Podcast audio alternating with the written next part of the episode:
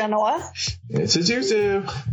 And this is In Flight Entertainment. Entertainment. Hey, and we're back at it uh, with the new, the new Roland Emmerich uh, movie. People who don't know about Roland Emmerich, okay, I just dropped, you know, I dropped the movies that people say, oh yeah, him.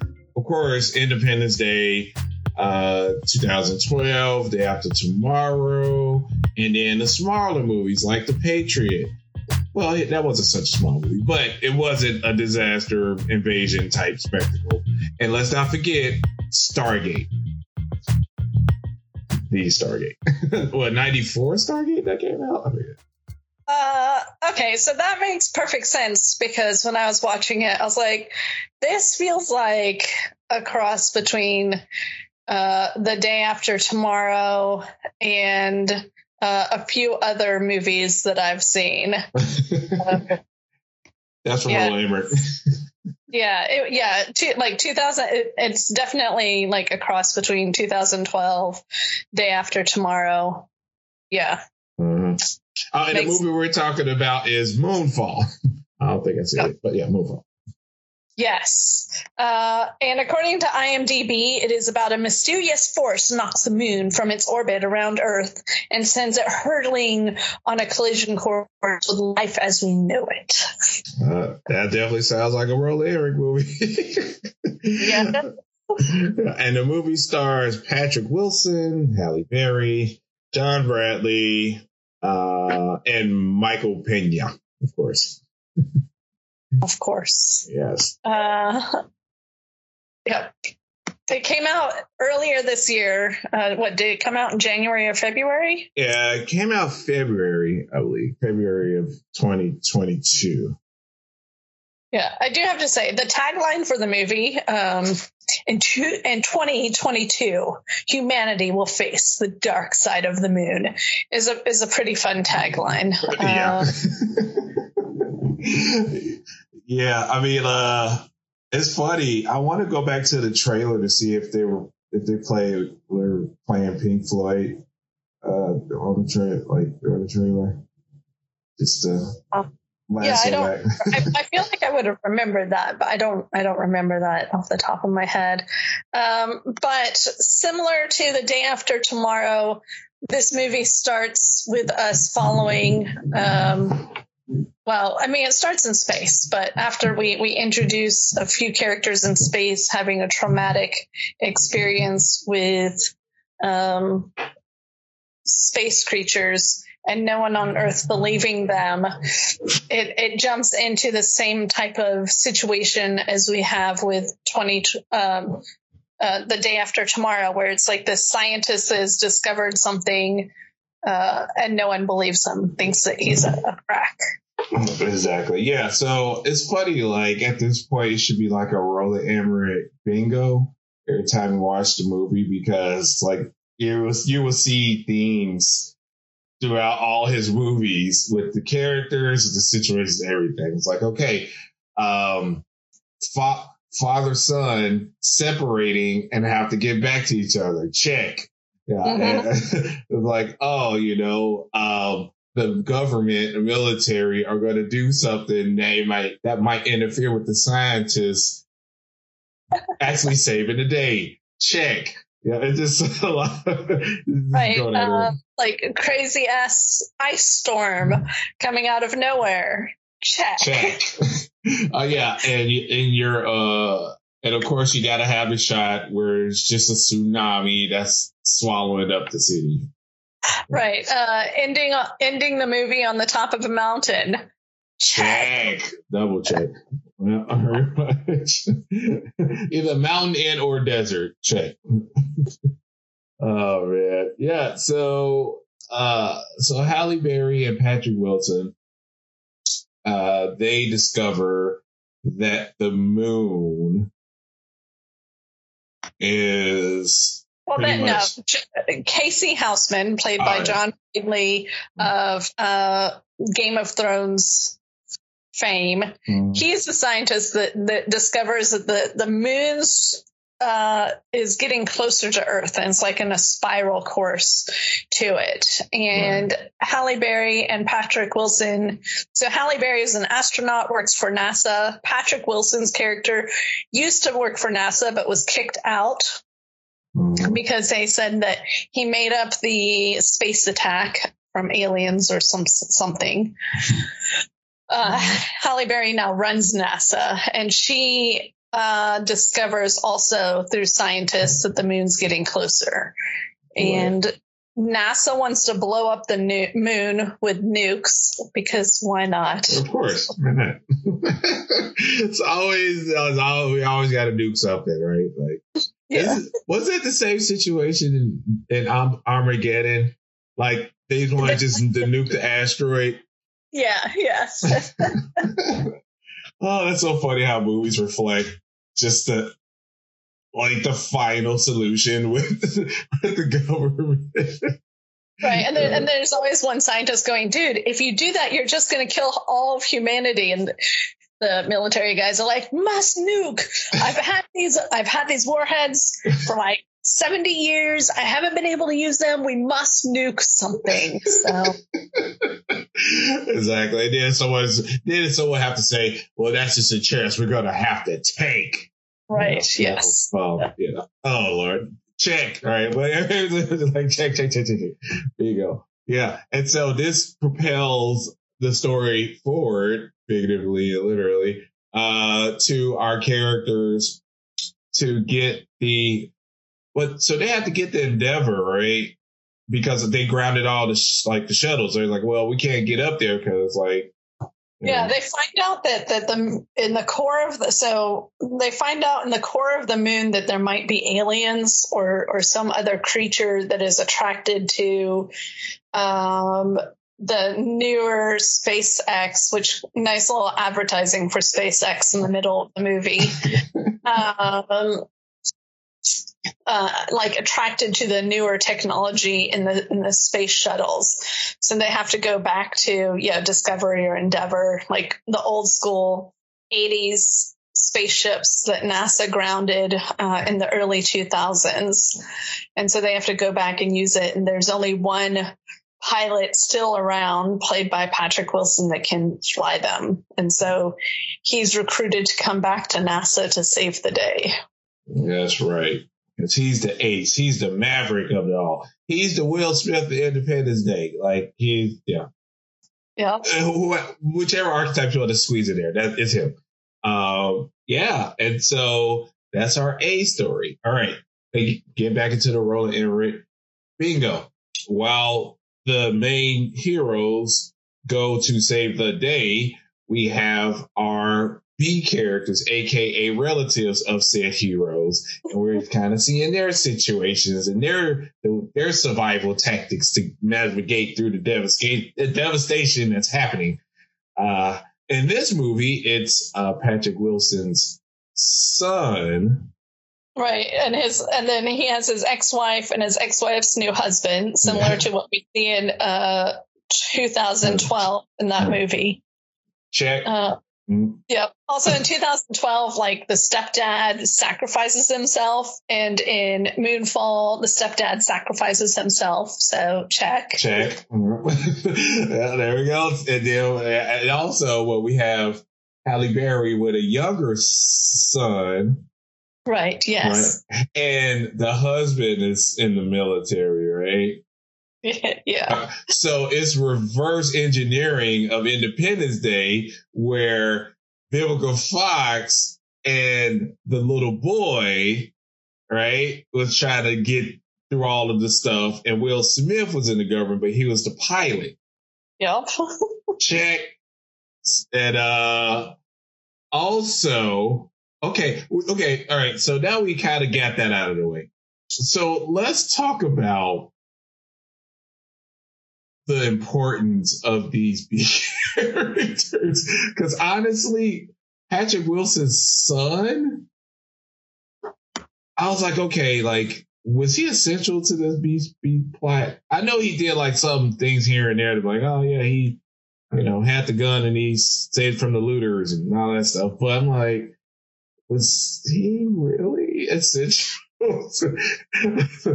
I mean, you know, as as anyone that has watched a sci-fi channel movie, um, the really those characters are just to humanity, like give humanity to the scientist or the the hero, but yeah, they're not really that all that important. No, and plus, I can see like if it if it started off right, just like with Day After Tomorrow, you had uh, Gyllenhaal and uh, uh, Rand, uh, not Randy Quaid, Dennis Quaid, right? You kind of seen like their kind of like their tension, things like that. But in this movie, like we drop in on the son, like okay, he was you know doing a joyride in L.A. and got sent to jail. Like okay, like cool.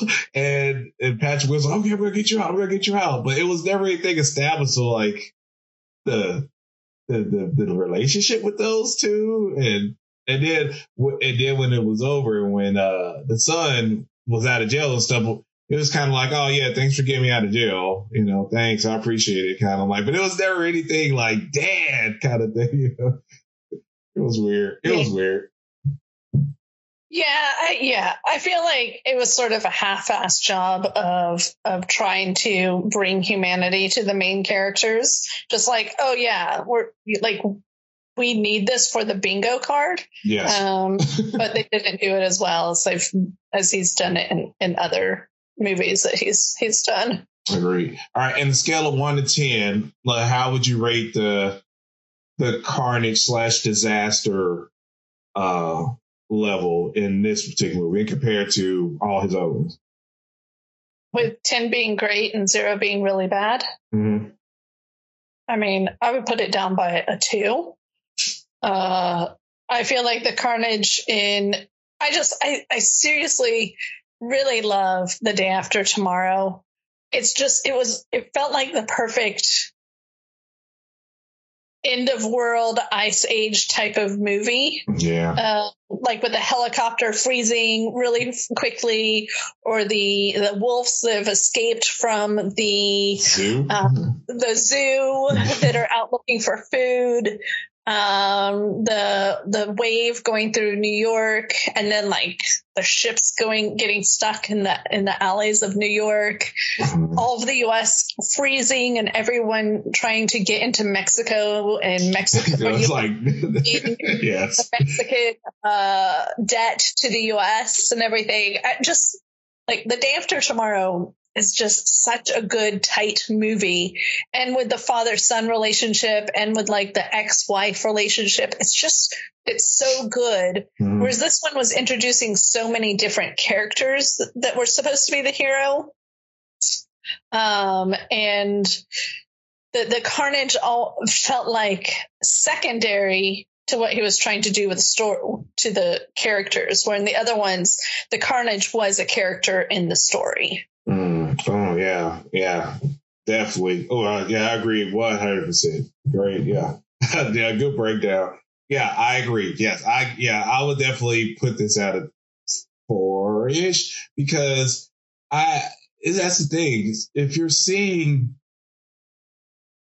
the okay, the, the concept of the moon about to crash on, or like you would think this is gonna be like, oh wow, we got to see some some awesome stuff just falling apart and blowing up. But to my kind of disappointment, I really okay the L.A. water thing. I'm like, okay, eh, it, it wasn't really that spectacular. I'm like, eh. and even so, people wasn't really getting washed away. It was just like water just kind of under their feet. Okay, let's get to the let's go upstairs kind of situation. That was like the urgency of like we must get higher or we must get out of here wasn't really emphasized. You know, just like they were just chilling in in a hotel room, a floor above. like, yeah, yeah. It was like, um, yeah, where, where like when the water comes rushing into the New York Library in the day after tomorrow, you you feel like the water is coming towards you. You feel that you are going to be in danger also. Right. Where I, I wasn't getting that from this movie. I was like, yeah, okay. Yeah, yeah, exactly. Yeah, and then the the scene where uh, the son and like the I guess that was the the foreign exchange student and uh, Halle Berry's little kid, you know, going over the mountain, right? And they were seeing just kind of like debris of the moon kind of fall, like kind of going up, flying over them. Yeah. And then they just look ahead and it just bullseye a mountain and it just blows up. And they're like, okay, guys, let's keep going. like, yeah. Are you not with so what just happened in front of you? Yeah. Uh, yeah. Like the urgency wasn't really there with these characters. They're just kind of like, okay, let's just keep going. Yeah, we'll be all right. right. It was, it was like, yeah, I see that all the all the time. It's not a big deal. Right. It's like, do you guys not realize what's happening around you right now? Yeah. Um, yeah. So, all right, I, I, just had to like have a powwow with you now. uh, and, and, all right, and well, but not not giving anything away. Like, what was your thoughts on um kind of like the reason the reason why the moon was doing what it was doing? Oh, so fucking stupid. they they started to lose me in the movie when like the earth, the moon is so close that that it looks like you can reach out and touch it and the gravity is all shifting and everything. And then you want to do that? Like no no. Yeah yeah. Uh, well i mean i guess that's like a new bingo piece that he wanted to put in there that he haven't done yet. To that end, I guess he's surprising people. I don't know. Yeah, that was a very okay. I mean, that okay. That that's that's a that's an explanation. Um, yeah. Yeah. I just at that point in time in the movie, obviously for me, this is go outside, don't bother watching it. Uh, at that point in the movie, I was like, are you fucking serious? Like the sci-fi channel, th- this is up there with, with Sharknado. Like the, the writers for the sci-fi channel feels like something that they would do in a brainstorming session. Hey, you know, it would be really great. That is absolutely ridiculous. What if we do this? And it's like, great, let's make a movie about it. Yeah, a, a lot of money, and let's pump a lot of money into it. Yeah. uh, yeah, uh, yeah. I also okay, so but I also feel like some of the the special effects were like cut and paste from his other movies. Mm-hmm. Yeah, agreed. Yeah, it wasn't. I think that was, that's the problem. That was the problem. Also, I didn't really see anything. I know it's within the wheelhouse of a disaster movie, and he does it visually better than anyone. But I was just, I was, I was just scratching my head because, like you said, like, all right, I've seen that before. I've seen that before. Like I've seen, but I've seen it a little better in his in his other movies. So it's like, oh, oh uh, I guess, yeah. I guess, I guess you know, that's what he wanted. But yeah, I just thought he was going to bring a little more with something as grandiose as the moon coming to. And we ain't talking about an asteroid. Like the moon is coming at us. I thought, like, all right, that scenario itself. Okay, here we go. Like buckle it, buckle up. We got to be in for uh, for some stuff. But it was surprisingly subdued, like far as the the, sequences, far as you know, disaster sequences, all that. Was like, huh, that's very interesting. yeah. yeah. Uh, yeah. So, uh, uh, uh our, uh, the rating is, uh, sit down, you like it, putting on your shoes or doing your workout, doing workouts or yoga between it movie or go outside. Yeah, I think I'm, it's safe to say that we are doing a unanimous going out to jog, take Heidi for a walk and get tacos afterwards.